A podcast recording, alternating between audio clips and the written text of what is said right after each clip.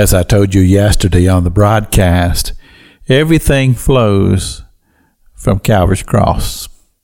Everything that we have, we live, our being, our, our lives and lived in such a way that we would be in compliance to the heart of the Heavenly Father, that we would love Him, that we would serve Him. And here in First Peter chapter one, he talks about just being holy. And, of course, this is a word that's been uh, out there for a long, long, long time. And I remember when I was a child growing up that I would hear people use that expression, uh, uh, holy rollers. They said they're just a bunch of holy rollers. And I remember uh, when I came into the Pentecostal movement. Now, there's a lot to be said about that for me.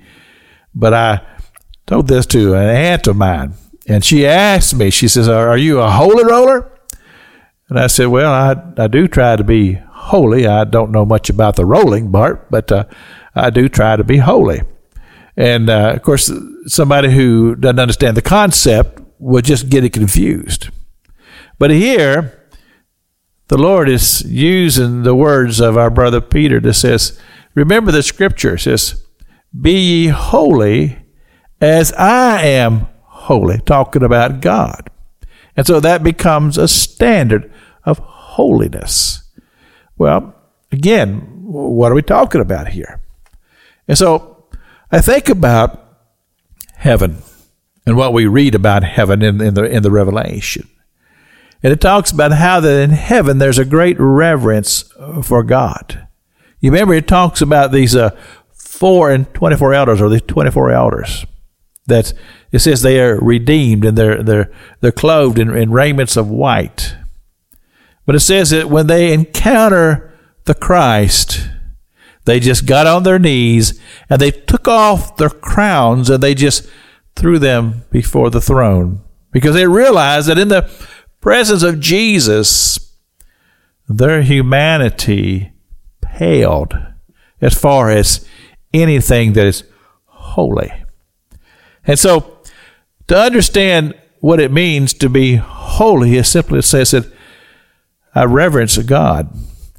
And I have God in a position in my heart to realize that He truly is the creator of all humanity. And that He who created me realized that I am not God, and that I have imperfections. And, of course, then we have the scriptures that we read about Adam and Eve in the garden and how they failed, how they failed God and then became disobedient.